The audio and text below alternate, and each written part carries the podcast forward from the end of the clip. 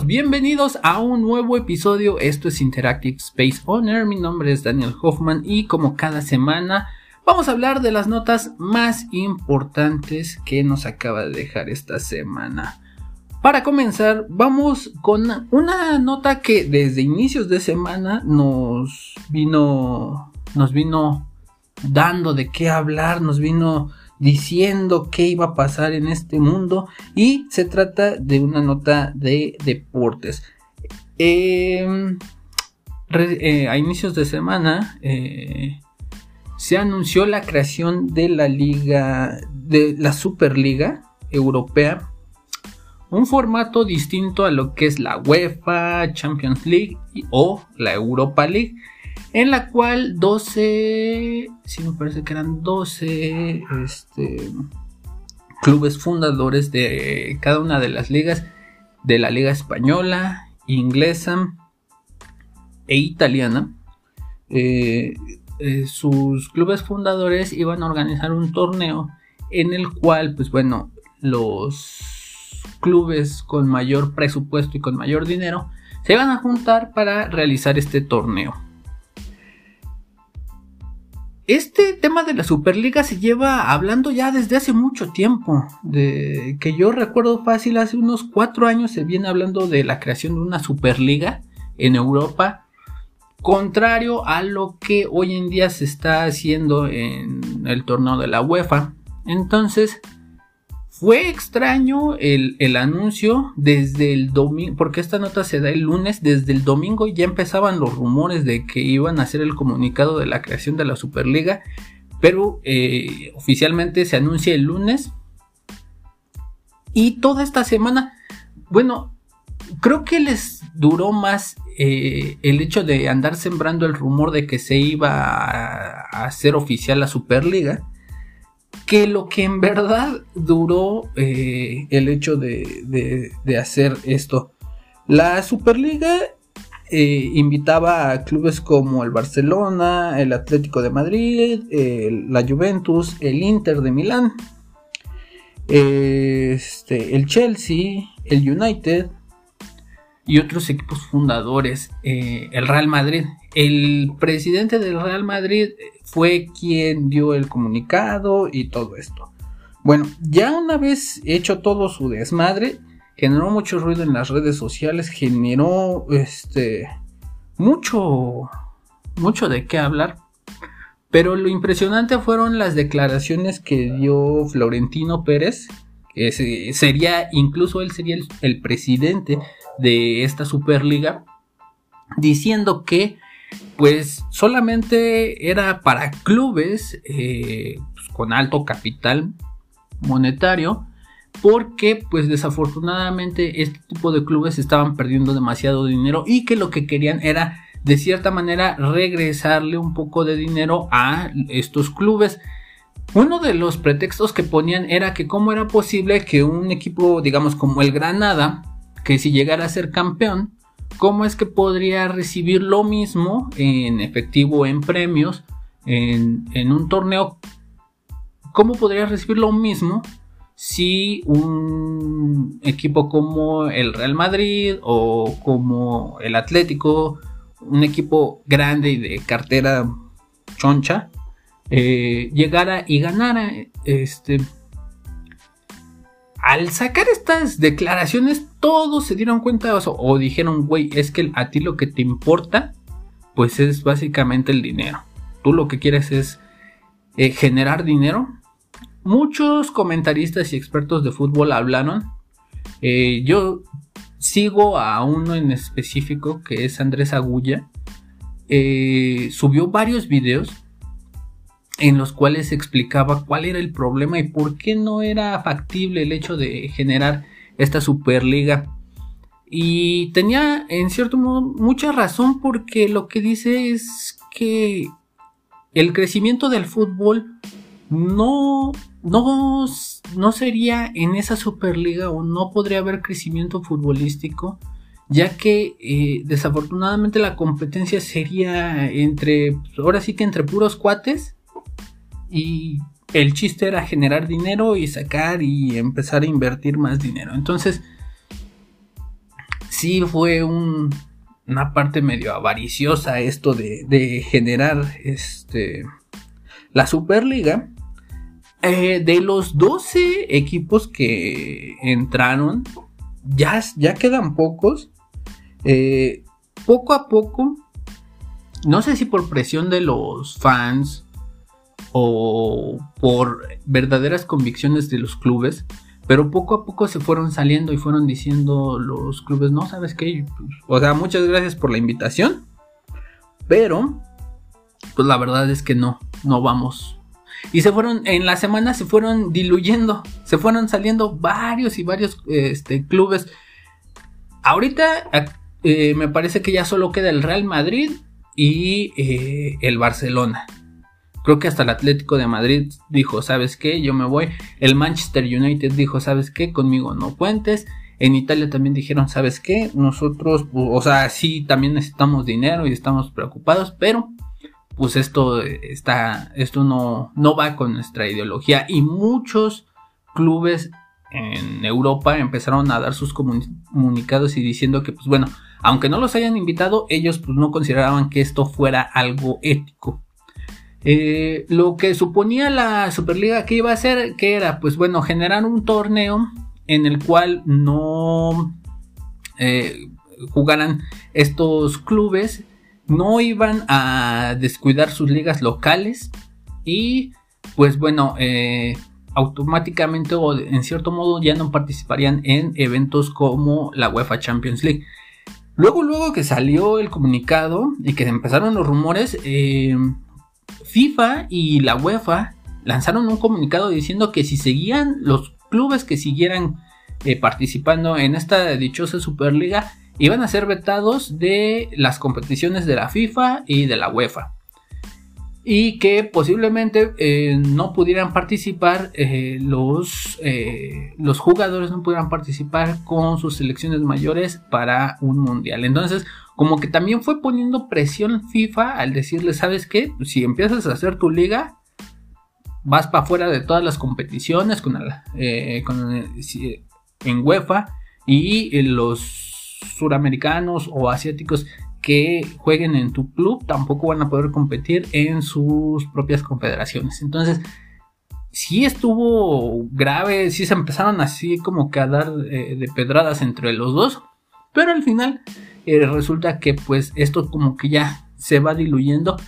Es cierto y lo dicen claramente muchos, eh, muchos comentaristas y expertos, dentro del formato de la Champions y de la Europa League hay, hay demasiada corrupción, hay casos de corrupción muy, muy grandes que se deben de solucionar. Hay muchos problemas dentro del formato también, entonces dicen que se deben de solucionar ese tipo de problemas y ya después este poder decir que tienen la autoridad moral como para no, este, no aceptar otro torneo. Yo lo veía de esta manera, este torneo.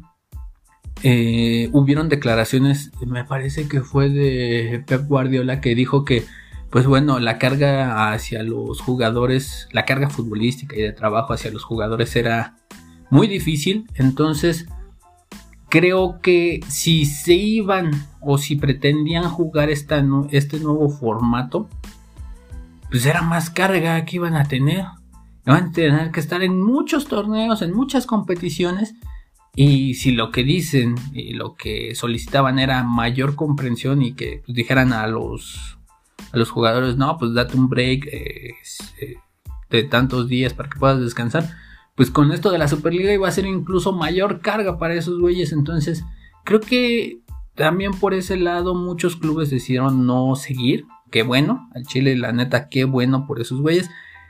Y pues bueno, ya actualmente como les digo, esto se va diluyendo, se va acabando y pues creo que hasta ahí va a quedar. Otra nota que salió esta semana es que la próxima semana, al parecer en este en Japón, en Tokio, va a haber un encierro porque va a haber, este, van a regresar a una emergencia sanitaria y por este tema, pues bueno, van a, van a decretar un encierro.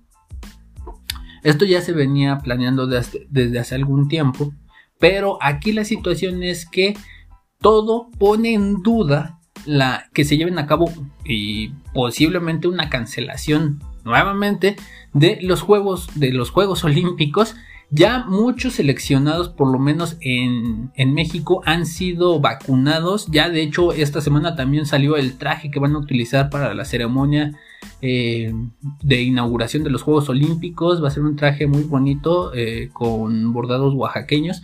está chido, eh, pero este encierro y este, esta emergencia sanitaria que están y estas medidas que están adoptando podrían poner en tela de juicio de que podría llevarse a cabo. Los organizadores de los Juegos Olímpicos dicen que la decisión se va a tomar a mediados de junio, cuando ya se pueda dar un veredicto concreto de si sí vaya a haber Juegos Olímpicos o no. Mientras tanto, ellos dicen que, pues bueno, de llevarse a cabo los Juegos Olímpicos, muchos se llevarían, o la mayoría se llevarían a cabo sin público, eh, teniendo filtros y haciendo pruebas constantes a los jueces, equipos, eh, atletas, personal médico y todo esto para generar un ambiente de seguridad y que no pase a mayores. Pero como les digo, todo esto eh, se irá deslumbrando y se irá tomando forma a mediados de junio. Em, recordemos que pues esto se iba a llevar entre se iba a llevar a cabo el año pasado, pero pues bueno, por este estado eh, de la contingencia en la que estamos, pues desafortunadamente no va a ser posible, bueno, no fue posible en su momento y ahorita se ve un poquito complicado. Les digo que em, todo, eh, si es que se lleva a cabo, va a ser producto de que se dé a conocer por ahí del 5 o 6 de junio y ya ahí ya sabremos cuántos y quiénes serían los participantes, porque también en muchas disciplinas no han habido preolímpicos por este problema de la pandemia. Entonces lo que dicen los organizadores es que para esos casos, en las disciplinas donde no haya Juegos Preolímpicos, se van a tomar en cuenta los rankings en las, diversas este, competiciones se van a solicitar los rankings y dependiendo de eso, pues ya cada quien va a saber si entra eh, o si participa en los Juegos Olímpicos o no. Eh, pues ojalá y no haya ningún problema. Ojalá esto sea más preventivo que cualquier otra cosa y podamos ver, eh, pues ahora sí, a la distancia, aunque sea así, pero eh, la oportunidad que muchos atletas tienen y que se han esforzado por conseguirla para este año, creo que sería importante que la siguieran teniendo para que no haya ningún problema. Y siguiendo con las notas sobre el COVID, resulta que esta semana, bueno, desde la semana pasada o hace dos, hubo una controversia con la vacuna que se está desarrollando en México. Es una vacuna que se llama, le pusieron Patria. ¡Wow! ¡Qué nombre tan más original! En eh, esta vacuna eh, hubo una controversia porque, bueno, eh, supuestamente esta vacuna se estaba desarrollando o era en parte se estaba desarrollando en Estados Unidos y que era irónico que le pusieran a una vacuna que se está desarrollando en Estados Unidos para México y autoproclamada como mexicana que le pusieran patria. Entonces, desde ese entonces ha venido como que trayendo algunas bronquillas, algunas, este, algunas opiniones encontradas, pero también hubo eh, una declaración que dijo que, bueno, pues eh, esta vacuna no garantizaba, y fue, creo que un error ingenuo, hasta estúpido, el hecho de decir que pues no garantizaban que tuviera una efectividad alta pero que ellos se iban a esforzar para generar que, para generar que esta, que esta vacuna tuviera esa efectividad. Pues bueno, esta semana resulta que anunciaron el reclutamiento, por así decirlo, más bien eh, ofrecieron la oportunidad para que voluntarios participaran en los ensayos clínicos para esta vacuna. Eh, alrededor de 600 me parece, o 800, 800 eh, personas. Ah, no, miento, me, me explayé bien gacho. Son 100 voluntarios entre 18 y 55 años. que se encuentren sanos y residan en la Ciudad de México. Serán vacunados en los próximos días y se espera tener resultados a finales de mayo.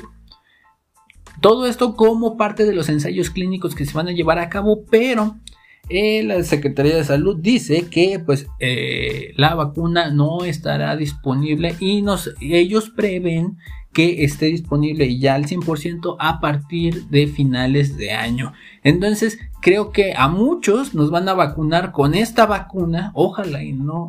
Es que uno ya no sabe ni cómo, ni si creerle al gobierno, ¿no?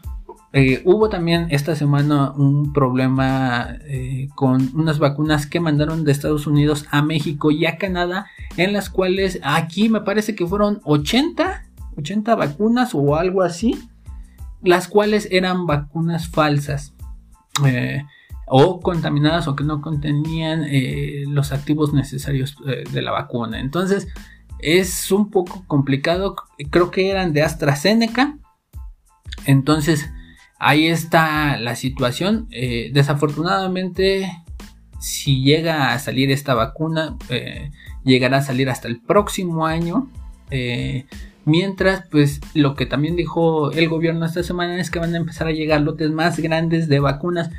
Pero desafortunadamente sí, llegan lotes más grandes de vacunas, pero desafortunadamente el ritmo de la vacunación y de cómo se están aplicando estas vacunas está dejando mucho que desear y pues se ve muy, muy largo el túnel para llegar a ser vacunado en el rango, en el, pues, bueno, en donde, digamos de 18 a 30 eh, va a ser muy difícil.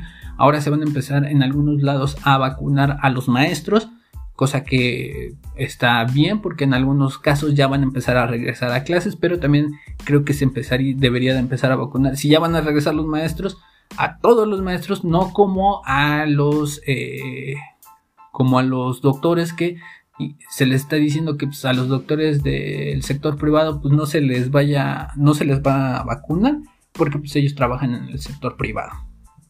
Incoherencias del gobierno. Pero bueno vamos a ir a un corte comercial y regresamos. Esto es Interactive Space On Desde 1978 Desayunos Lalita ha cocinado los mejores tamales de la ciudad, los tradicionales, pero también sus propias creaciones como hawaiano, tres quesos, queso con salsa mora, galletas Oreo y Nutella. También sus atoles, ya sea de galleta, de coco o fresa con arándanos. Más de 40 años de experiencia los respaldan. También todos los días puedes probar su menú, desde burritos hasta enchiladas. Desayunos Lalita. Para más información visita su página en Facebook o pedidos al 55 74 84 15 87.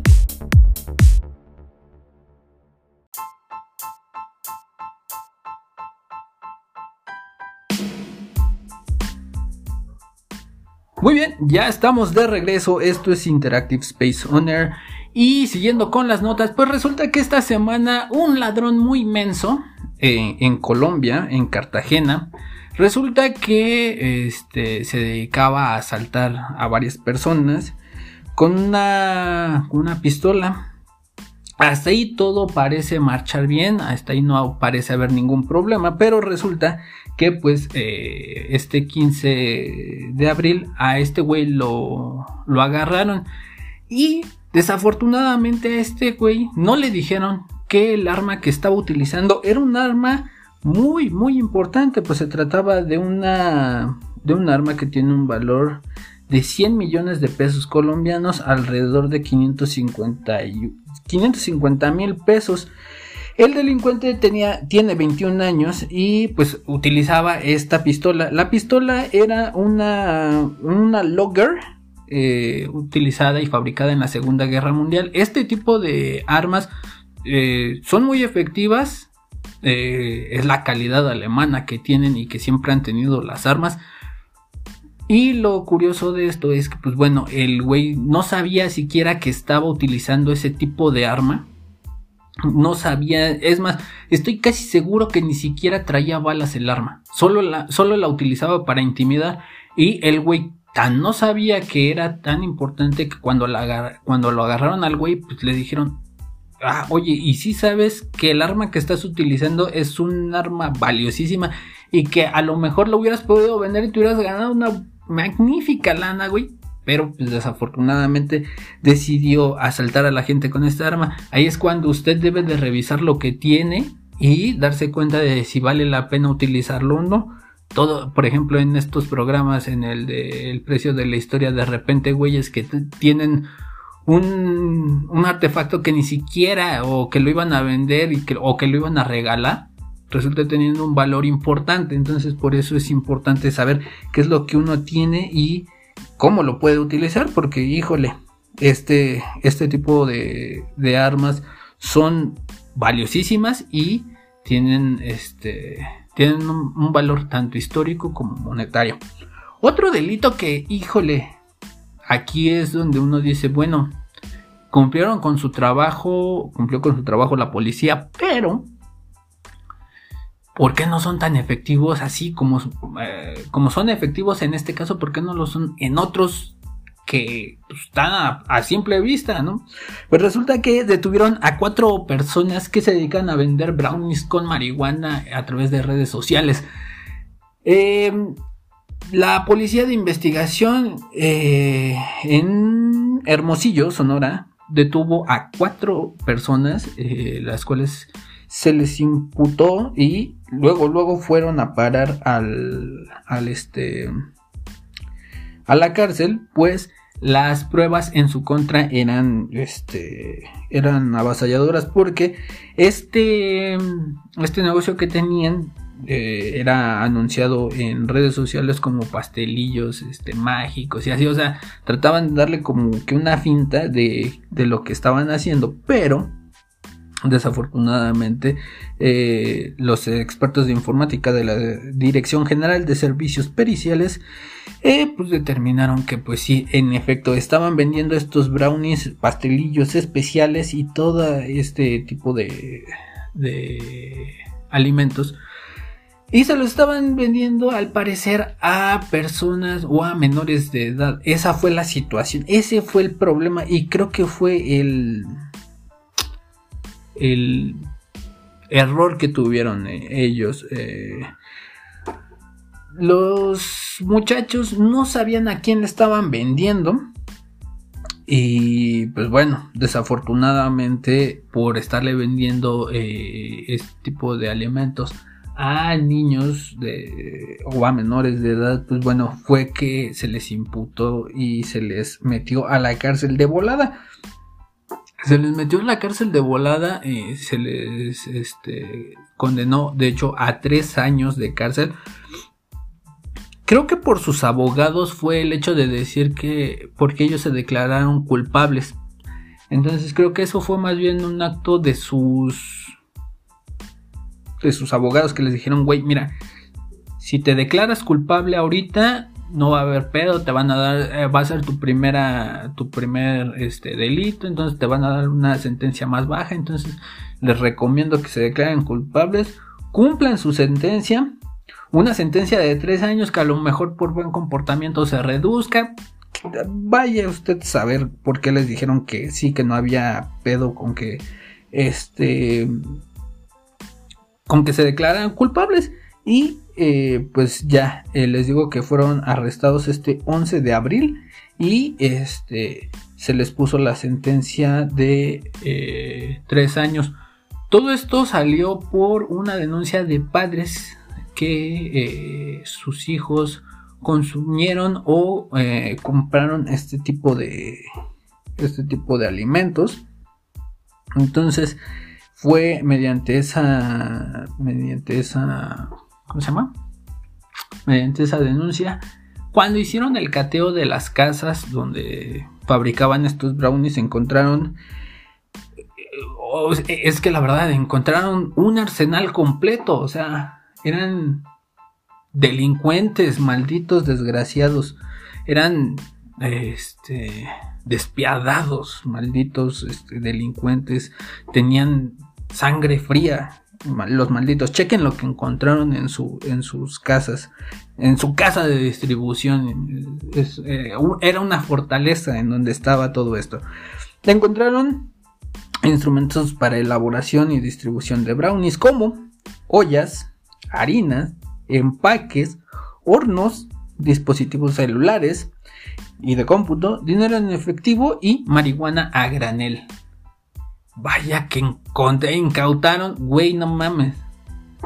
encontraron este, tres ollas, 10 kilos de harina, 5 kilos de azúcar, encontraron muchos huevos y este, vaya que encontraron todo el arsenal de estos, de estas personas. Incluso la foto que toman, hay una foto que tomaron, está en una mesa, güey, no los hacían, pon tú, no los hacían tan higiénicamente, pero no mames, no, no es que, wow, les hayan este, les hayan incautado así kilos y kilos de marihuana, ¿no? De hecho es una bolsita y, digo, pero pues bueno, desafortunadamente el error que tuvieron ellos eh, fue el hecho de vender estos brownies eh, mediante redes sociales y vendérselos específicamente a menores de edad, que creo que eso, híjole, es, es lo peor que pudieron haber hecho. Entonces, pues bueno, eh, ahí queda, van a cumplir una sentencia de tres años que posiblemente se rebaje a dos, dos y medio. Entonces creo que también no va a ser demasiado tiempo. Eh, siguiendo con las notas, aquí creo que se aplicó la justicia divina o el karma, como ustedes le quieran llamar. Pues resulta que en África, en Sudáfrica, más bien, en el, ahora, verán ustedes, en el Parque Nacional de Kruger, resulta que un güey bueno, de hecho, dos personas se metieron a este parque y resulta que pretendían asesinar a dos, bueno, a unos elefantes, no a dos, no, pues, uno cada quien. Pero pretendían eh, asesinar a dos, bueno, dos, pretendían matar a unos elefantes. Eh, llámenle instinto, eh, llámenle curiosidad, pero Resulta que al sentir la presencia de los cazadores, los elefantes se fueron en estampida contra ellos y resulta que uno de los cazadores murió en ese lugar. Afortunadamente este, falleció en el acto tras las pisadas de los elefantes y el otro güey que fue con este compa eh, salió ileso y se está buscando su, bueno, se trata de encontrar el paradero de este güey. En cerca de donde murió esta persona, em, resulta que encontraron armamento, balas y algunos este, artefactos de higiene personal que tenían esos güeyes. Entonces, los eh, directivos y los, eh, los, cuidadores del parque dicen que eh, están buscando al segundo sospechoso y que en, en, este momento están reforzando la seguridad para que no pase otro incidente como el que pasó recientemente. Digo, qué chido, ¿no? La neta, pinches elefantes se defendieron, se fueron contra uno, desafortunadamente no mataron al otro, estos parques y estas zonas protegidas de repente son acechadas a todo lo que da por cazadores furtivos. Entonces, qué bueno la neta que hayan podido estos... Ahora sí que se defendieron por sí mismos. Ahora sí que si fueran eh, personas hubieran dicho que fue en defensa propia y qué bueno. Eh, y ojalá también encuentren al otro güey que la neta, híjole por poquito se salvó, pero bueno. Y otra nota, bueno, esta es una nota cagada. Pues resulta que eh, hay muchas personas que hacen todo por llegar a la fama. Por ejemplo, como su servidor, eh, hacer un podcast. Y creo que esa sería la, la parte más fácil de poder hacerlo. Pero hay personas que de plano se desquician y hacen lo que sea para conseguir fama. Y esto fue lo que pasó en Estados Unidos a una chava que pues resulta que agarró y pues decidió hacer, no, no es, hoy en día ya todo le llaman este challenge, pero antes pues, por lo menos tenían un sentido o algo así. Ahora esos, esos retos como que son puras babosadas, pero bueno. La chava se llama Anton Cathy y esta chava lo que hizo fue juntarse con sus amigos y decir, va, Vamos a ver quién toma más mimosas. Y después de que tome más mimosas, yo me voy a subir a su a sus hombros y vamos a caminar. En el video empieza, ¿no? Que eh, esta soy yo a las tres mimosas. Eh, así, ¿no? Les va preguntando a todos sus amigos. Después, este soy yo a las 12 mimosas. Y ya están bien, bien pedos todos. Entonces, resulta que se salen. Sale un amigo y ella. Y agarra a la chava y se sube a, los hombros de este güey. Este güey ya también estaba hasta el las manitas. Y empieza el güey a caminar. No se ve que camine tan mal. Da unos cuantos pasos muy bien. Pero de repente se empieza a ladear, se va de lado, se va de lado, se va de lado. Y madres. Eh, por como estaba montada en los hombros, se va de boca la chava y se voló todos los dientes de enfrente el video está bien cagado porque después de que la recogen la llevan adentro de un carro para revisarla y todo esto y le ven los dientes y bueno, más bien no le ven los dientes y hace una cara así como de estúpida sonriendo eh, por los efectos del alcohol, pero este sí, se dio un santo guamazo que uno dice, wow, no manches. O sea, que, qué pedo como para... Han habido muertes por, por hacer este tipo de retos, no este tipo, sino otros. Han habido muertes por hacerlos. Entonces, este... Siga mi consejo, si quiere usted ser famoso, por lo menos entre sus amigos o entre su círculo de amigos, este, hágase un podcast nada más. ¿Para qué, ¿Para qué trata de dañar su integridad física? ¿No? Muy bien, vamos a ir a un corte comercial y regresamos. Esto es Interactive Space Owner.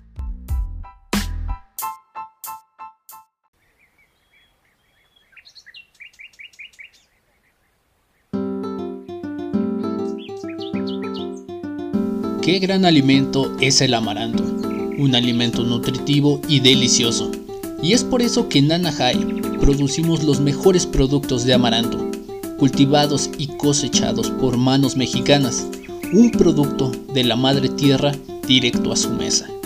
Para más información, visita nuestra página en Facebook, Nanahai.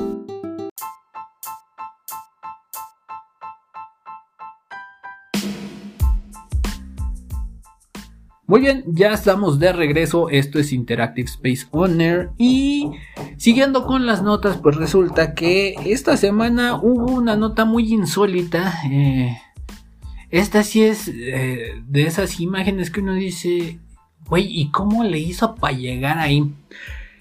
Mientras en Puebla se caen por divisores de las ciclovías, en Naucalpan son más atrevidos y son más fregones y resulta que ellos se avientan desde los puentes peatonales para, este, para cruzarlos con todo y carro. Es el caso de un hombre en Naucalpan que decidió agarrar su taxi. ¿Por qué no dijo, pues por aquí me puedo bajar? Y agarró y se metió al puente peatonal e intentó bajar las escaleras de ese puente. Todo esto fue la noche del domingo pasado, este, de la semana pasada.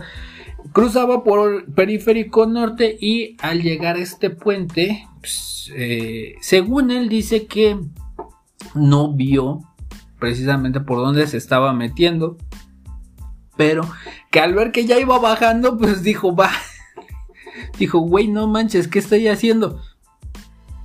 A mitad de los escalones del puente peatonal, él se bajó, eh, inmediatamente llamó el su seguro para que fueran a ver qué pedo, para ver si lo podían bajar de ahí. Primero para poder, este, para poderlo bajar. Y ya después, eh, los daños que pudiera haber ocasionado, eh, eh, pues, para que los pagara. Ahora, el güey iba con, ya cuando estaba ahí, pues iba a contar la intención de bajar. Pero desafortunadamente se quedó atorado. Y lo más cagado fue, pues que, este, o sea, todos te preguntas, no, güey, ¿cómo es posible que neta no te das cuenta que a lo mejor eso no era una calle? porque supuestamente desde donde entró hasta llegar a las escaleras fueron como unos 40 metros. Entonces, esto sucedió en la noche. Pon tú, eh, porque era de noche no se había dado cuenta y todo esto. Eh, chale, si están escuchando los martillazos de mis vecinos, este, ojalá les puedan dar una mentada de madre. Eh, pero bueno. Eh, este puente eh, tiene 50 años y es un puente que pues si bien a lo mejor está reforzado ya después de 50 años yo he visto yo he visto construcciones que llevan menos de 20 y se caen ah, con el más mínimo temblor entonces imagínense este hijos de su puta madre eh, imagínense un carro eh, sobre las escaleras es, es increíble. Pero bueno, fue una otra nota más este, cagada que hubo esta semana. Y estas dos siguientes notas pues no son cagadas porque desafortunadamente son muertes que hubieron. La primera, y esto es tip para todas las mujeres, y de hecho estaba yo el día de ayer que regresamos eh, de ver la película. Ah, porque les vamos a hablar de la película de Mortal Kombat, ¿eh? Ahorita mismo les vamos a hablar de la película de Mortal Kombat. Eh, pero cuando regresé con mi esposa, resulta que empezó a ver un, un, video de una chava, de una vieja que eh, habla sobre cómo teñirse el pelo y todo eso. Y eh, explicaba algo muy importante que las mujeres que se tienen el pelo deben de tener conciencia de qué es lo que utilizan para lavarse el pelo porque cuando llegan a los salones de belleza y les aplican no sé cuántas madres eso, esos químicos tienen reacción con lo que se ponen para lavarse el pelo y eso genera problemas y genera situaciones como esta pues resulta que una mujer, eh, Karine de Olivera Sousa, falleció por teñirse el pelo. Resulta que esta, esta mujer eh, en Brasil acudió a una estética para ponerse un tinte de cabello. Cabe aclarar y según la investigación que lleva a cabo la policía, dicen que ese tinte no se vende en Brasil, entonces, que están investigando de dónde pudo haber obtenido ese tinte. De hecho, tampoco ni siquiera dan el nombre del tinte, solo dicen este, que ese tinte no es posible encontrarlo en Brasil y que desafortunadamente de donde lo haya conseguido, ella no se percató que podía tener esta reacción. Bueno, la mujer tenía 34 años y como les digo murió cuando se estaban aplicando el cuando se le estaba aplicando el tinte. Lo que dice la investigación es que al momento de aplicarle el tinte y de algunos minutos resulta que ella empieza a decirles que empieza a tener, tener como un entumecimiento en las manos, un cosquilleo. Cuando les dice esto, pues les dice que le retiren eh, el tinte se lo retiran y de repente empieza a tener problemas respiratorios. Trataron de ayudarla, trataron de, darle respiración, pero desafortunadamente ya esto ya había, este, pues ya era demasiado tarde. Resulta que el tinte lo que le provocó fue una alergia y una infección. Entonces, cuando ya, para cuando llegan los paramédicos, porque los del salón decidieron llamar a, una ambulancia, cuando llegan los paramédicos ya fue demasiado tarde, pues esto ya había penetrado todo su sistema y le había causado ya la muerte. Dicen que eh, una, una amiga que de hecho eh, trabaja, o una amiga que estaba con ella, lo que dijo es que anteriormente ya le había sucedido algo parecido.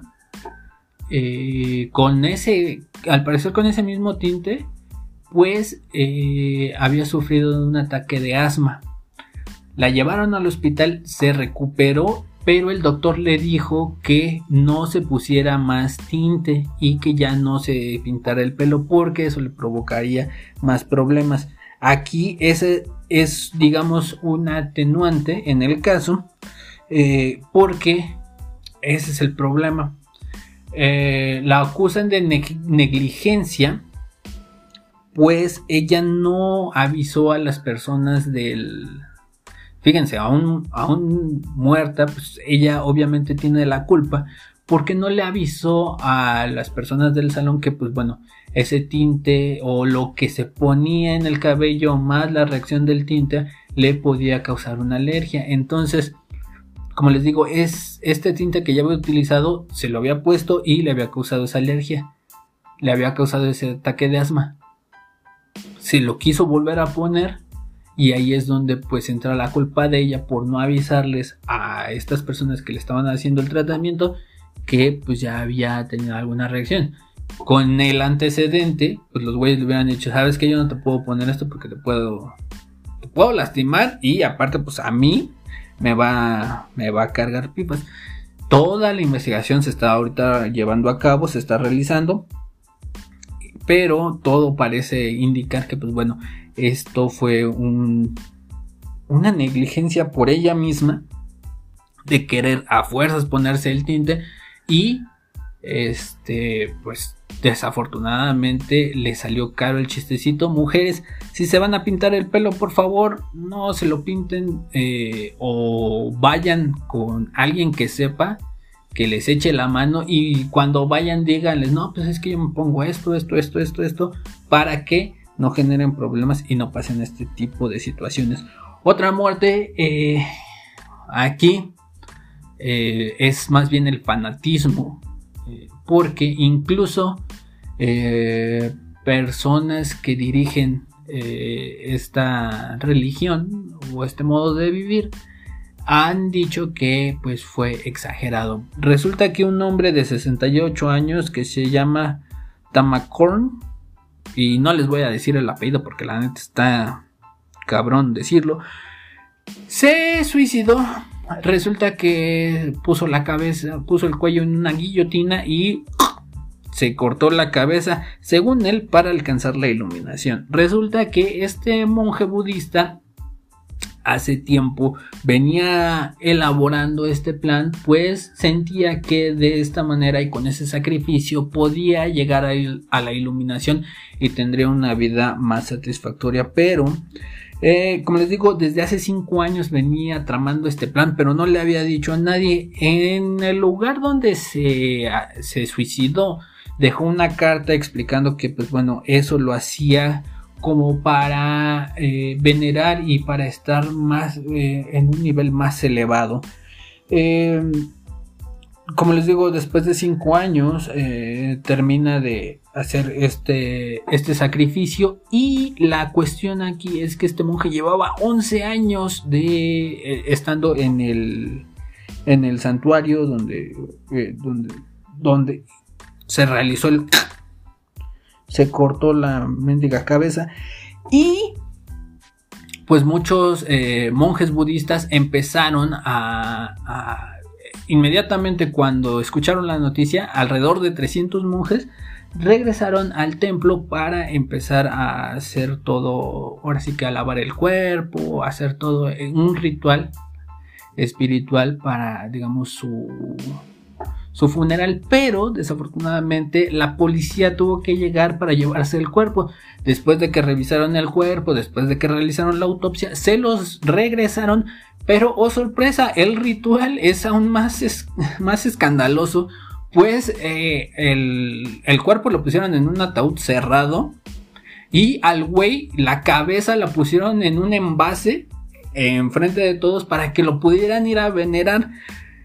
Dirigentes de esta religión empezaron a mandar eh, mensajes y a decir que, pues bueno, que los monjes y los que están a cargo de estos templos deben de tener mucho mayor cuidado y que en ningún momento ellos aceptan como algo positivo el hecho de generar este tipo de acciones, pues según ellos dicen esto más allá de generar o de ser algo en favor de alcanzar la espiritualidad, pues desafortunadamente eso los echa para abajo y no es precisamente los ideales que ellos profesan o a los que están acostumbrados y a los que se pueden dirigir. Eh, les digo, desafortunadamente creo que aquí fue el fanatismo de este güey y la mala comprensión a veces de la religión que uno dice, a lo mejor con esto voy a llegar a ser santo, voy a ser puro, pero híjole, agarrar y cortarse de tajo la cabeza, híjole, eso es, eso es criminal. Muy bien, ya para terminar, les voy a dar una recomendación. Como les dije, el día de ayer fui a ver la película de Mortal Kombat. Y, pues bueno, resulta que para mí me gustó, la verdad, es una muy buena película. Mm, muchos, eh, yo fui nada más viendo el tráiler y no, la película salió desde la semana pasada. No escuché las críticas, no vi güeyes que estuvieran diciendo cómo estaban ni nada. Yo me fui así a ciegas y dije, con el puro eh, tráiler voy a ir a verla. Ya la vi. Eh, me gustó mucho. Tuvo ahí dos cuestiones que ah, no es que no me hayan gustado, sino que de repente como que estuvieron así como que wow. La primera es que, pues resulta, y eso viene desde el principio, y esto ya muchos lo saben, eh, viene un personaje nuevo que se llama Cole Young, que resulta ser, eh, pues un personaje interesante que puede dar a lo mejor de qué hablar, pero es la primera parte. De hecho, yo lo confundí con Johnny Cage. Eh, pero, híjole, su personaje como que está así entre medio bien y medio mal. No me gustó del todo su personaje, pero o a lo mejor en, las siguientes películas pueda ser pueda tener una mejor actuación y tenga más peso en, la, en la historia. Y otra situación que no me gustó, bueno, fueron dos situaciones más. La primera es que en cuanto a los efectos especiales, la mayoría estuvieron bien, me gustaron, pero hay un efecto especial que le ponen a Raiden, que ese sí de plano no me gustó. Raiden por lo general tiene los ojos así este, brillosos porque es el dios del trueno.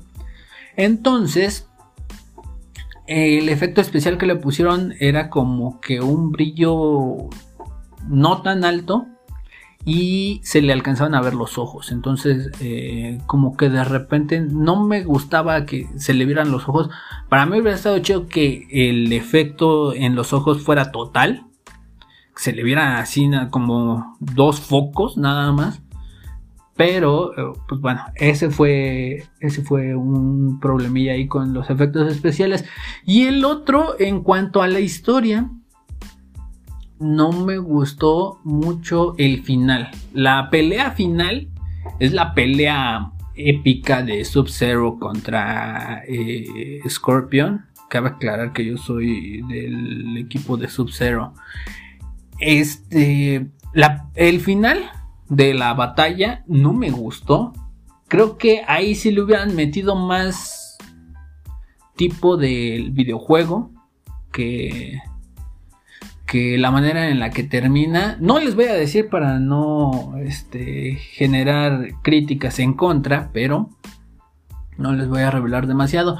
La película, como les digo, ha recibido algunas críticas negativas en cuanto a que no explican demasiado la historia de los personajes y que no hay demasiada historia. Em, cabe aclarar que eh, si ustedes están buscando eh, la historia de Mortal Kombat y mejor vayan a ver eh, el modo historia de los videojuegos para que se den un quemón, para que empiecen a entenderlo. Porque esta película no trata de eso, la película trata y es un... es, es como un pequeño Frankenstein de varios momentos de toda la saga de Mortal Kombat eh, y de hecho es la preparación para el torneo. No estamos viendo el torneo en sí, aunque en cierto modo se está um, viendo o se están llevando a cabo algunas peleas que sucedieron en algunas versiones del videojuego, pero no es precisamente el torneo en sí. Lo que estamos viendo es la preparación de los guerreros para llegar al torneo. No estamos viendo... Uh, yo siento que no estamos viendo el torneo. Ojalá y con eh, se dice que van a haber más películas que van a eh, incluso van a ver va a ser una precuela y van a haber algunas secuelas de esta película entonces creo que por ahí va el chiste por ahí va la situación si usted ahora dicen no es que las las batallas están muy este, coreografiadas están eh, terminan en lo mismo, son muy repetitivas, son aburridas. A mí no me lo parecieron, me parecieron muy buenas. Eh, como dice Deadpool, eh, una buena historia siempre comienza con un asesinato. Y eso es lo que vemos al principio. Después vamos viendo esta onda de cómo se van. cómo se va formando el grupo de guerreros. ¿Por qué se va formando el grupo? Y les digo que ya para terminar la, batalla final. Eh, es una buena batalla. Pero si este nuevo personaje como que ahí no termina de embonar y dices, bueno, ok, pues eh, eh, es una buena es una buena decisión a lo mejor, pero falta nutrirla más. Si usted quiere ir a ver guamazos y sangre a chorros, que tampoco es así como que tú digas, uy, qué violenta y cuánta violencia hay. Eh, hay como tres o cuatro escenas así, sí, bien, bien violentas. Una al principio, que podría considerarse una de las más violentas. Eh, pero de ahí en fuera no, no hay tanto, no hay tanta violencia, no hay tanto problema. Y una de las cosas también que, pues, a la gente que no tiene demasiada información sobre la, eh, franquicia y a lo mejor le va a gustar es el personaje de Keino. Eh, ese es, le dieron como que el personaje chistoso pero arrogante. Entonces, es como que la parte divertida y chistosita de la película, pero en muchas ocasiones no veíamos así a Keino, o bueno, yo no tenía como que la idea de que así fuera, pero en la película, pues bueno, así lo ponen, es un buen personaje, el actor lo interpreta muy bien, y eh, si usted quiere de repente así no clavarse y ver algo que lo va a divertir, le gusta la violencia, le gustan los madrazos, pues agarre vea la, película. Eh, está disponible en HBO Max, está en, lo, en, algunos, eh, en algunos cines, entonces pueden ir a verla. A mí me tocó ir al cine con todos los filtros sanitarios que deben de ser. Estuvo todo muy bien dentro de la sala, entonces fue una buena experiencia. Eh, yo que más o menos sí sigo la cronología de Mortal Kombat, a mí sí me gustó. Obviamente no vas a ver todos los...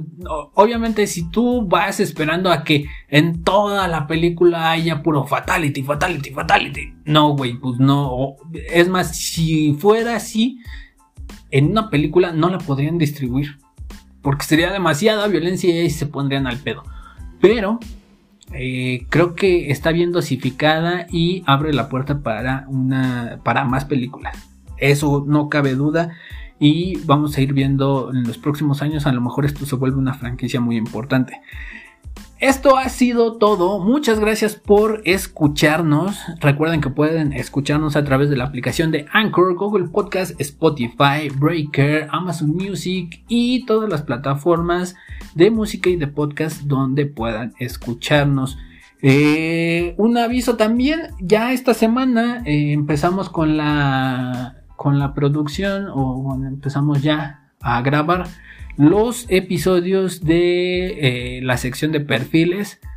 Eh, empezamos con uno esta semana, la verdad porque me dio flojera y ya no hice los otros dos, pero la próxima semana ya vamos a empezar hacer los, los otros dos. Y a partir de la primera semana de mayo vamos a empezar a subir.